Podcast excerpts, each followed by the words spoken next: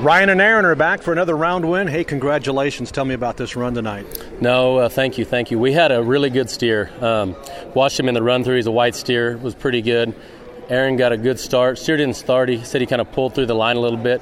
Got it on him. Uh, got the neck. Steer switched out good. I love heeling him around the neck. So steer switched out, and uh, man, he just come together really good, really good. And uh, in, right down the middle, he was able to get faced good and makes for a fast run. Yeah, Aaron. Now, are we done with these steers? We're going to start the reruns now. Yeah, I believe we're going to rep the first round steers tomorrow night. Mm-hmm. What are you looking for? Any any favorite? They're all pretty good. They're all they're all even. It don't matter. There might be one or two with bigger horns than the rest, but it's. I mean, we're on a roll, so we're going to keep trying to keep doing our deal. All right. Congratulations. See you at the South Point. Thank you.